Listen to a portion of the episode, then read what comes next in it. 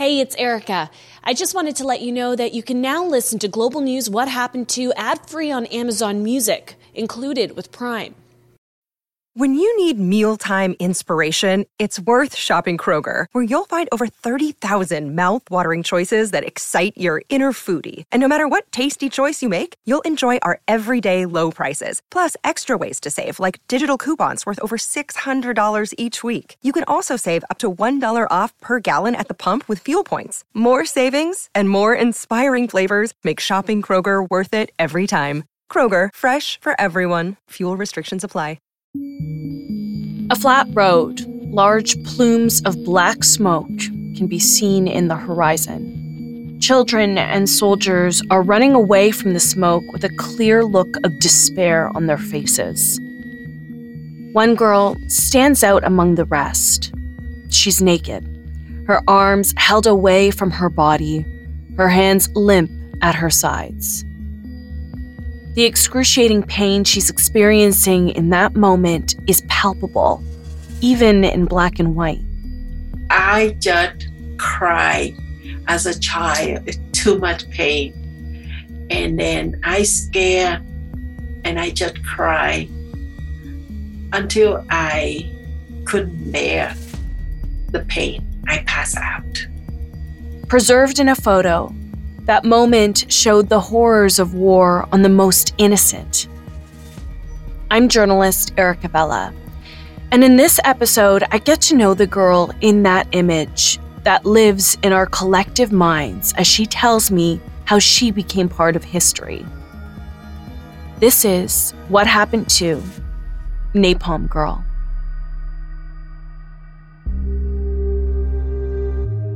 The photo was snapped by Associated Press photographer Nick Ut on June 8, 1972. It's titled The Terror of War, but most people call it another name Napalm Girl.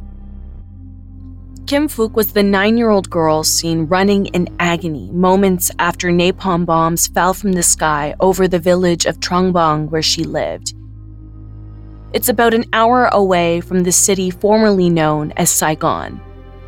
The Vietnam War started in the mid 1950s, well before Kim was born. She said even though she grew up in the midst of war, it never really impacted her early childhood. I just enjoy uh, with all we had. We had everything. Kind of, we we really rich because we have the huge farm, the land that my great uncle helped my mom. You know, it's so, but be honest, every time I walk home from the school uh, with all my uh, friends from the village, every time I got into the gate of my house, you know what? I still feel that good, good feeling that I felt like I am, I was a princess. To understand Kim's story, we first need to understand the Vietnam War. And for that, I turned to Edward Miller. He's a history professor at Dartmouth College. I remember watching classic Vietnam War films when I was in high school growing up in Michigan, films like Platoon and Apocalypse Now and Full Metal Jacket. I, I took a course in college on the Vietnam War and uh, was really intrigued. But I think I didn't really get into studying the my my interest professionally is more in the the Vietnamese dimensions of the Vietnam War. And that was something that I really didn't start to think about until I actually lived in Asia. After I, I went to college, I lived for a couple of years in Taiwan. Edward has spent years studying the history of the Vietnam War and he said there were many events that led up to the war before the mid 50s. The primary axis of conflict was between the French and the, the Viet Minh movement. That war ended in 1954, but it ended with a compromise peace. Uh, the, the Viet Minh, the Vietnamese communists led by Ho Chi Minh, won this big battle at Dien Bien Phu. But despite winning that battle, they still ended up with this compromise peace where Vietnam was divided North Vietnam under the control of Ho Chi Minh and the communists, South Vietnam under the, the control of an, of an anti communist government. And so, in a very real sense, the some of the fundamental divisions and, and the fundamental underlying conflicts in that first war were unresolved. And so the second Indochina War, the war that we know as the Vietnam War, really comes out of, of that, that first war. The peace agreement that came out of the Indochina War didn't fix the underlying conflicts, but it did end the French colonial rule in Vietnam. There's this uh, big question looming over Vietnam, which is what kind of independent post colonial country is Vietnam going to be? And of course, Ho Chi Minh and the communists, they had their idea. They thought that that that Vietnam should be part of the communist camp, of the socialist camp led by the, the Soviet Union, and which also included um, uh, the People's Republic of China. But there were a lot of other Vietnamese uh, who disagreed with that, who who felt that um, post-colonial Vietnam should look uh, very differently they thought that that there should be uh, some kind of of non-communist Vietnam. Edwards said the divide wasn't just ideological; it was also territorial. One of the the provisions of the the peace agreement, the Geneva Accords, which ended the war, was free movement for a period of, of almost a year, of 300 days. Anybody who wanted to move from communist controlled north to the south could do so, and vice versa. People could go from the south to the north. And a huge number of people ended up moving from North Vietnam to the south. Nearly a million people did so. And, and most of them did so because they didn't want to live under communist rule and they, they felt that, that Vietnam should go in a different direction. And so, in a, in a real sense, this is, this is what the Vietnam War is about. Edwards said that because of the Cold War, there was U.S. interest in the region, and in the mid 1960s, American combat troops were sent to support the South. There were multiple coordinated attacks on the South by Northern forces. One of the most notable was the Tet Offensive in 1968, where North Vietnamese launched attacks on more than 100 cities and outposts in South Vietnam. Fighting escalated again in March 1971 when Northern Communist forces launched a new offensive in the South, which Americans called the Easter Offensive. The Vietnamese called it the Spring 72 Offensive. This was the biggest offensive operation that the communists had undertaken since the Tet Offensive four years earlier. So this was a big deal. And it was, in hindsight, uh, the communist attempt to try to win the Vietnam War militarily. They had calculated, they had rebuilt their forces from the losses of the Tet Offensive, and they were they were calculating that they could they could cut South Vietnam in half and, and win the war in 1972. And this offensive is ultimately what brought the Vietnam War directly to, to Kim Phuc's village, uh, the village of Trang Bang. And uh, there was a great one prong of the communist offensive came across the border from Cambodia into the provinces north and west of Saigon, which is where Trang Bang is located. And so that was the reason that there were North Vietnamese combat forces that were operating in the area around the village, along with, with Viet Cong guerrillas. And that's the reason why there was uh, fighting in the area, and and the reason why on on June eighth it was known that there was likely to be combat in the village. The war spilled into the village of Trang Bang and knocked on Kim's door. Now, there's also the question of the United States and American forces, because American forces are still engaged in the Vietnam War in 1972. But the form and the level of that engagement is much different. US forces in Vietnam actually peaked in 1969, in the first year of Richard Nixon's administration. And after 1969, the number of American troops in Vietnam actually steadily went down. Nixon began a unilateral withdrawal from Vietnam. And this was very much part of Nixon's strategy. He was determined to get the United States out of Vietnam. However, he wasn't going to do it uh, at any price. He wasn't going to just pull out of Vietnam, and he didn't feel he could afford to do that. So, what Nixon was pursuing is what he called peace with honor. So, what he was doing was he was pulling US forces out, but he was actually selectively escalating the war at the same time. He was trying to use especially US air and naval forces, to try to increase the violence in, in certain targeted ways. So in 1970, he invades Cambodia, the, the first overt ground invasion of the war uh, into Cambodia. He also undertakes uh, various uh, bombing operations in North Vietnam and in Laos and, and Cambodia. So, so the overall U.S. involvement in the war and the number of American casualties is falling in the early 1970s.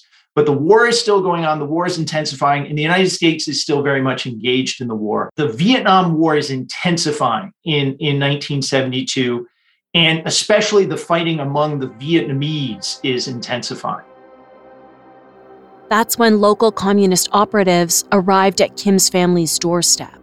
So they say to my mom, We want to stay to occupy your place. And so my mom knew right away the war will come. So she tried to uh, take all her family uh, to move out of the house because she's, she knew it will be dangerous. Kim's mother moved her family to a Cao Dai temple in their village. She thought it's a good, uh, safe place and a holy place that would be safe. But believe me, in the wartime, no place to be safe. She said the temple was located just outside the village near the highway. We hiding in the temple with another villagers and a South Vietnamese soldiers. So we we we moved there. Then we stayed there for three days. And on the third day, I remember as a children, we just allowed to play inside of the temple courtyard and play together nearby the bomb shelter.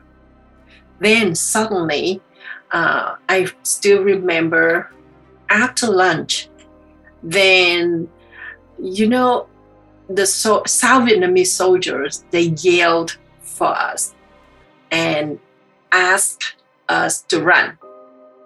Kim and her family ran to the road, and a warning what happened next is graphic, and it changed Kim's life forever.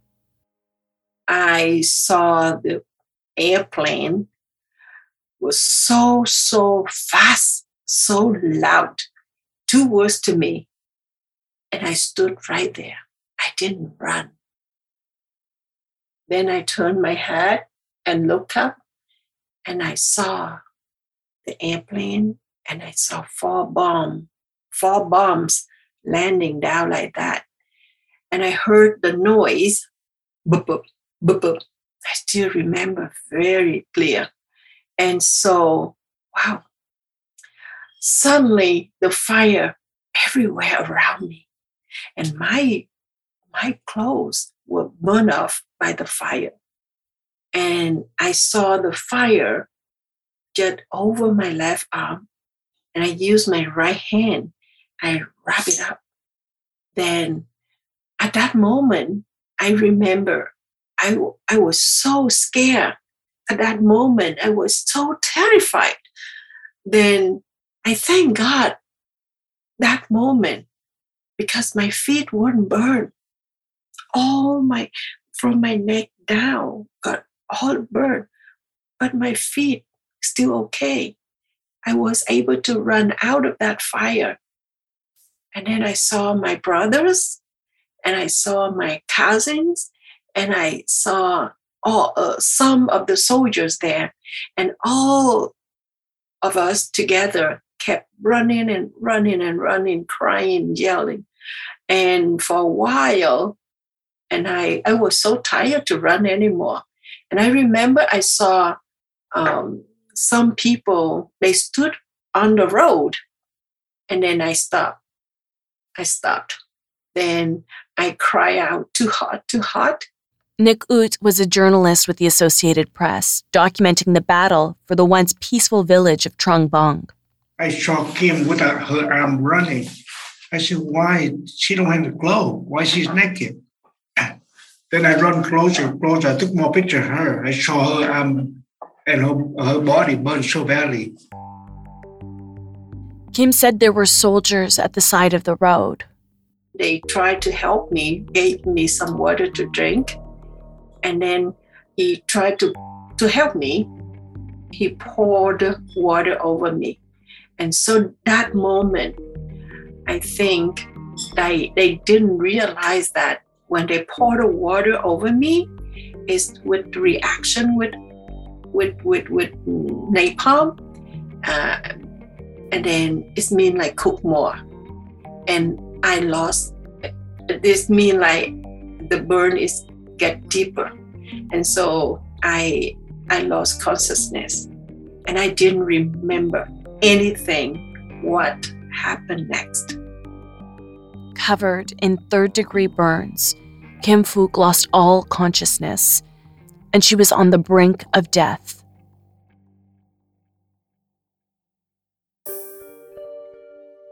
Kim Phuc laid in the middle of Highway 1, the main road in Trang Bang, and she was badly injured. Edward Miller explains the photo wasn't a fluke.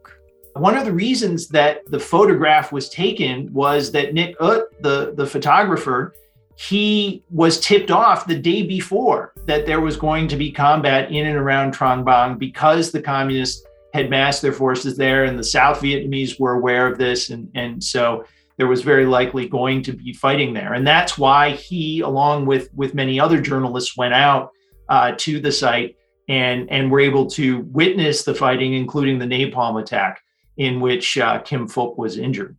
And a pivotal location to the war was the very road Kim was on.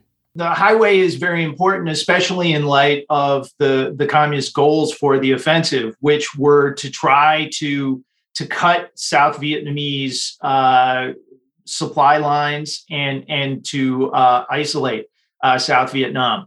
So if you if you follow the road that Trang Bang is located on, and and you go out uh, to the west towards Cambodia, the the the big city that's still inside South Vietnam near the border with Cambodia is the city of Da Nang, and that was a, a very important um, South Vietnamese controlled stronghold.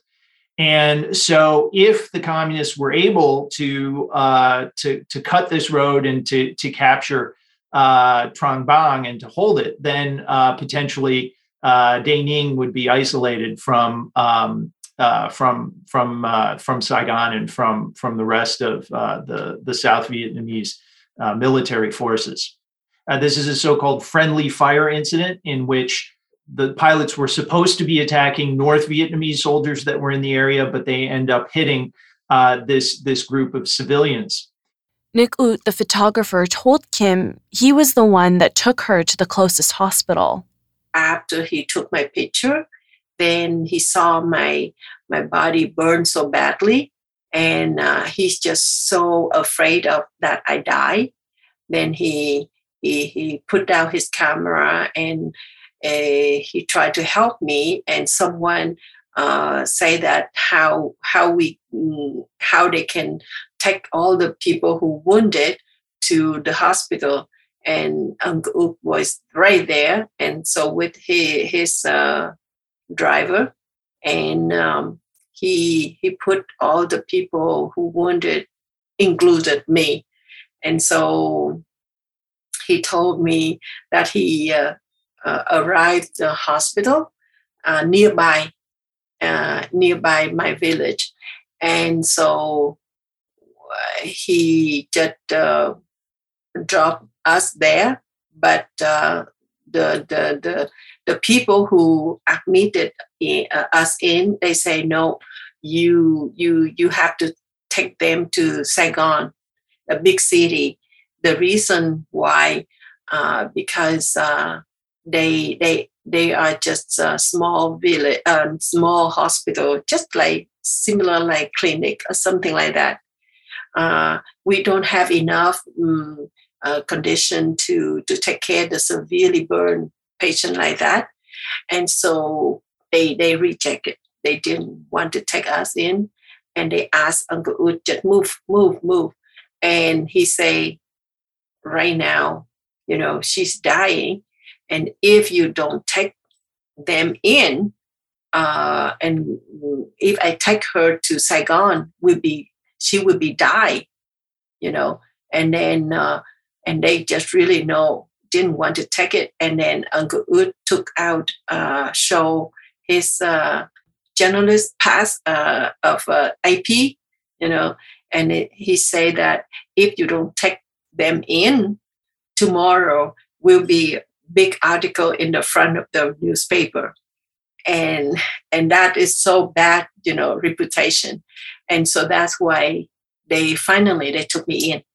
Fluttering between life and death kim was at the hospital alone as she was transferred to a hospital in saigon. Her family was desperately trying to find her but no one knew where she was.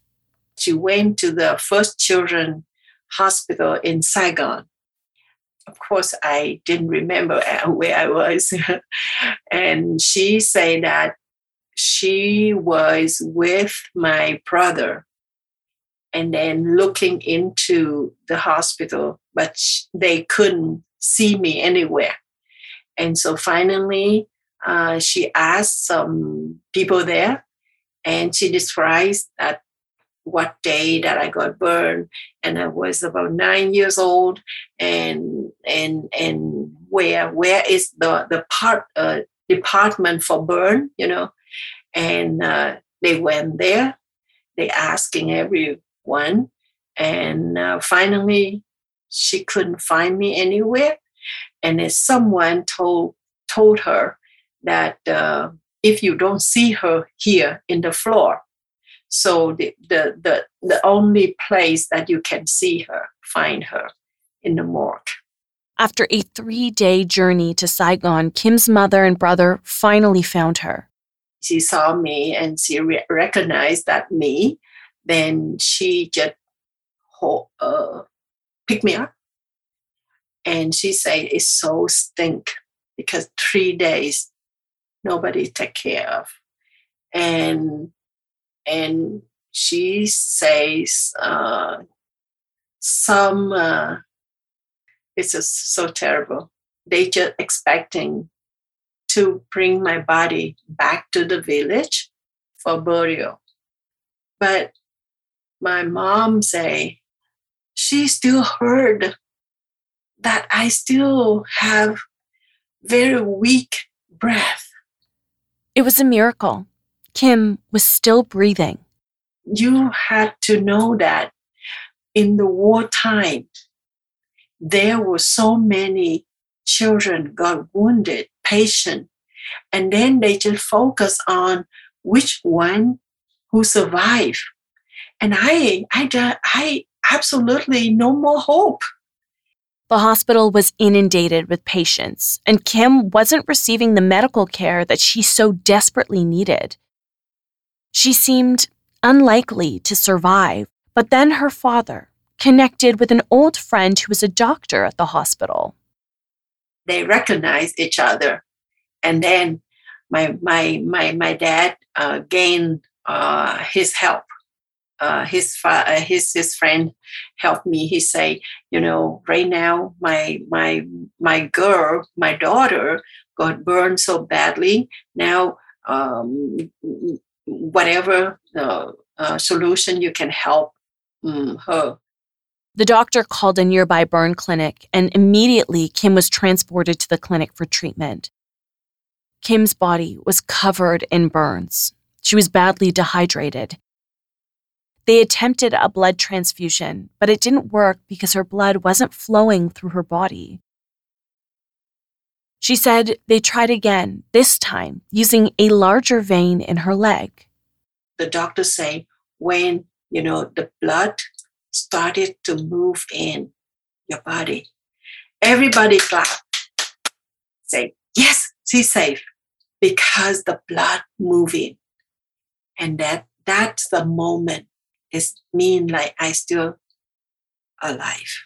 I still survive and that is started to have a treatment. I was in uh, IUC or something special room in uh, in order to prevent all the infec- uh, infection and uh, the treatment come along.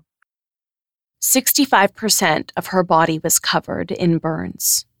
That's because napalm is an incendiary mixture of a gelling agent and a volatile petrochemical, which is usually gasoline or diesel fuel, that burns at temperatures ranging from 800 to 1200 degrees Celsius. In addition, it burns longer than gasoline, it's more easily dispersed, and it sticks to targets. So you can imagine what it did to Kim's nine year old body. And again, the following details are graphic. I just cried as a child, too much pain. And then I scare and I just cry until I couldn't bear the pain. I pass out. I pass out. That is such a child. And every day they have to do that. I hated that time. I thought it's a death time for me. I wish my memory not come back, but because they treat me all the the blood uh, intervener, all is that you know, in order I my my body can gain all uh, strength, and so they started to do um, treatment, uh, but they had to cut all my dead skin off. Uh, because the thing, if you still have a dead skin on my body, it's so easy to get infection. She had spent 14 months in hospital. In total, she had 17 operations. But Kim Phuc was alive.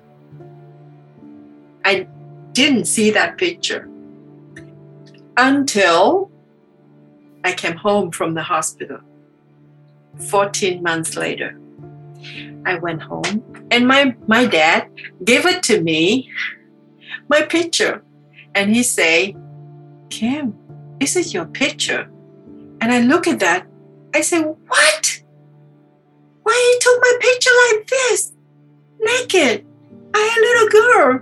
It was so ugly. I, I feel ashamed, you know? And and I, I hate that picture. I hated it. As much as she wanted the photo to disappear, it was printed in newspapers around the world, including the front page of the New York Times on June 9, 1972, the day after Nick Ut snapped it. Then it went on to win a Pulitzer Prize in 1973 for spot news photography, and Nick Ut, the man behind the camera, believed the photo accomplished something even more important when I look at that picture, I think that picture came the war right away. But the war didn't officially end until three years after the photo was taken in 1975. The photo did, however, help bolster the public's perception in the U.S. Here's Edward Miller to explain what unfolded. Less than a year after this photograph was taken, in January of 1973, a, a so called peace agreement called the Paris Accords was signed by the United States and, and North Vietnam and also South Vietnam, although South Vietnam really had to be pressured to, to go along with that agreement. Richard Nixon portrayed this as his peace with honor moment. He, he argued that this was a peace agreement that would end the Vietnam War. And in, in fact, it did no such thing. Uh, it allowed the United States to withdraw its few remaining troops from South Vietnam and also to get its prisoners of war back that North Vietnam was holding. But other than that, the war just continued as before. I do think that when we think about the impact in the United States, the, the United States and most Americans were extremely tired of the Vietnam War by 1972. And so I think this photograph was taken as confirmation by many Americans that ending the American involvement in the Vietnam War, even if that didn't actually end the fighting between the two Vietnamese states, that ending that American involvement was the, the right thing to do. In 1975, communist forces took control of South Vietnam, declaring victory. The war was over. Meanwhile, Kim's recovery was long and arduous. Even after the war had ended, years after she was injured, she was still dealing with the repercussions. Dealing with physical that I allowed to go home, that is because I got better. But dealing with nightmare, now emotional pain come along. Because in the hospital, for me as a child, I thought everyone is the same as me because I look everywhere who has something end up in the hospital, right? But when home, oh, just me. No one got wounded like me. And my friend just looked so scared of me. And I feel like unfit to be loved. Kim said there was one thing that motivated her to keep going. I'm so thankful that my mom, my family, my dad, my all this, uh, they just be there for me. I think I gain a lot from their love. And I I never, even then, I never take for granted. That love helped her heal, and Kim says it galvanized her to pursue a career in medicine. One day, I become a doctor. That the only dream I has. Then I make my dream big, and I just really wanted to study to get into medicine school. As she recovered, she was ready to move on and had big dreams in front of her. Except there was one thing that kept pulling her back to that day that black and white photo.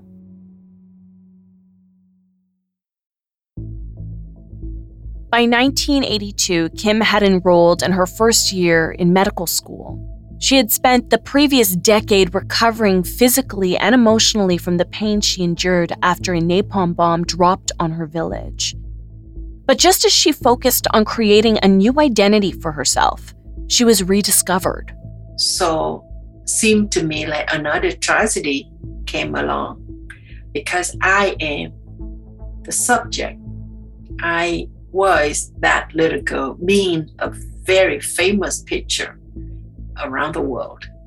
So the journalists from different country came to Vietnam and they wanted to interview me, filming me. It wasn't long before the Vietnamese government began pursuing Kim to use the iconic photo in her story as propaganda, as a war symbol for the state. She says she was pulled out of school. This really affected my life. And I continue to hate that picture. I didn't want anybody recognize me. I want to live alone. Unfortunately, they cut short my study. They didn't allow me to stay in Saigon, big city, to continue to study, to fulfill my dream, my ambition, my my hopes, all gone. She was 19 years old. It built me up with hatred, bitterness, and anger. I hated even my own life. No longer able to study and filled with anger, Kim turned to a place where she found comfort. So I spend my daytime in the library searching for the answer. Why me? What the purpose in my life? Why I have to suffer that much on and on and on not not let me alone and so i went to the big library in saigon and then i poured out all the religious books reading reading searching searching and among the book i read is a it was a, the new testament the bible she discovered christianity and she says that's when everything began to change for her. She was able to forgive. In 1986, she was granted permission to continue her studies in Cuba. There, she met another Vietnamese student, and by 1992, she got married. I met my husband in Cuba. Uh, in 1986, Vietnamese government sent me to Cuba to study, and then until 1982, I got married and uh, after married, we have permission to go to Moscow for our honeymoon. And on the way back to Cuba again, so we have a schedule to stop in Gander, Newfoundland for one hour to refuel. Then I I pray, God help me, I, as I didn't know anything how to make it. And finally, uh, I make it. I stayed with my husband in Gander in October 15, 1992. The couple defected. They asked for and were granted political asylum in Canada as political refugees. Okay, now stay in Canada. Be honest. I am so thankful to Canadian government and the people Canadian. Um, people say to me, "Oh, Canada is so cold, the weather," but I always say to them, the heart of the people is very warm. And I am so thankful that I have freedom in Canada. And then my life I, with my husband, we have uh, two boys, Thomas and Stephen. And now uh, I adopted my uh, another girl as my my girl, and we have uh, five grandchildren. As she built a new life for herself in Canada, she said she wanted to create a new identity and detach from the ugliness of war and the photo taken of her when she was just nine years old. The more it could cost my private life. Enough already. Enough is enough. And so I believe in freedom. I can build my own life. But unfortunately, in 19, a, uh, 1995, the journalists, they found me in May 1995. The article all over, they say in the front, in the front uh, uh, front page, because she took my picture, right? And they say the article, Kim Phuc living, of course, the Napalm girl, living in the metro Toronto, Canada. Now, how can I, how can I, you know, hide from there? By the time she was discovered in Toronto, a lot had changed. She had given birth a year earlier to her first child, her son, Thomas. It moved me to the moment that in my mind, in my soul, I say to myself, Kim, that picture not let me go. I should go back to work with it for peace. It is my choice because I became a mother. I have my baby.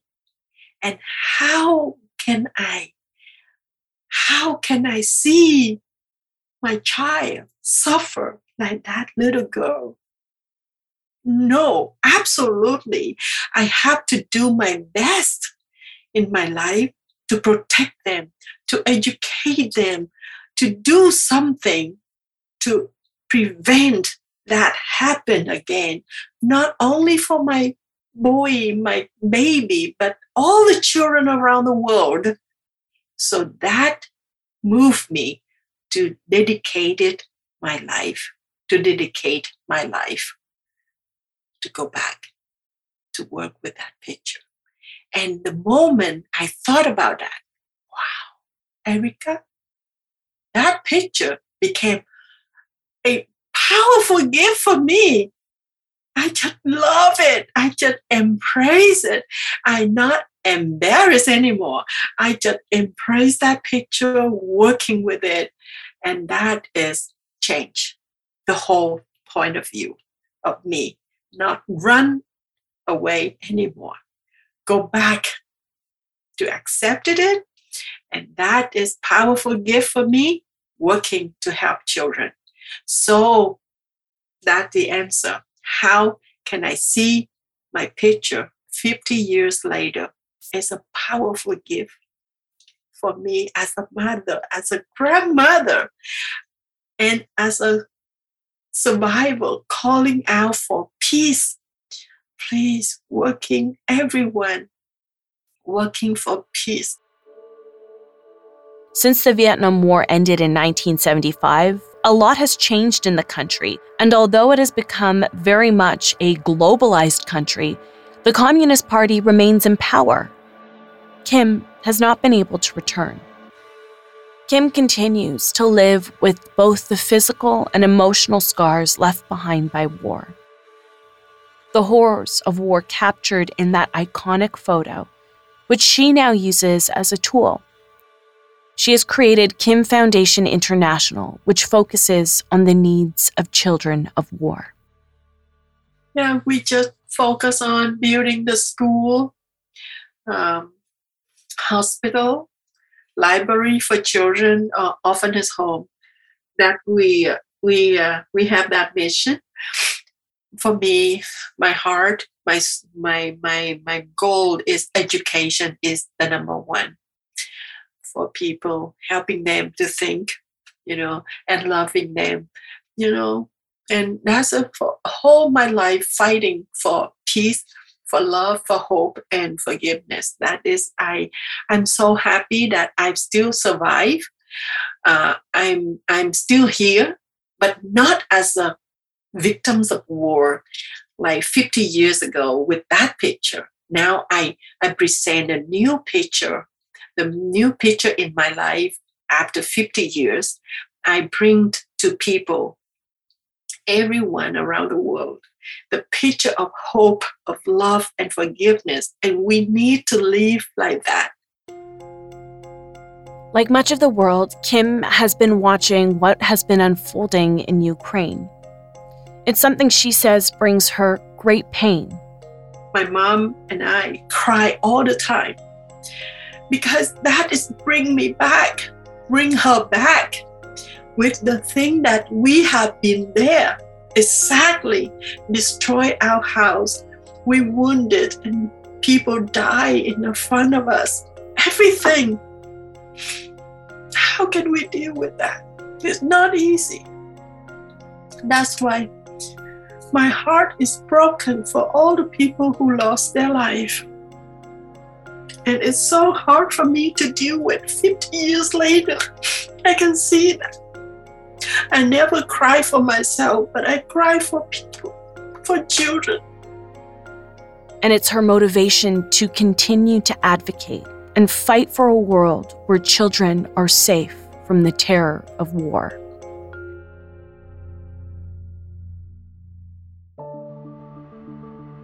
Thank you for joining me this week. Global News What Happened To is written and produced by me, Erica Vella, with producer Dila Velazquez.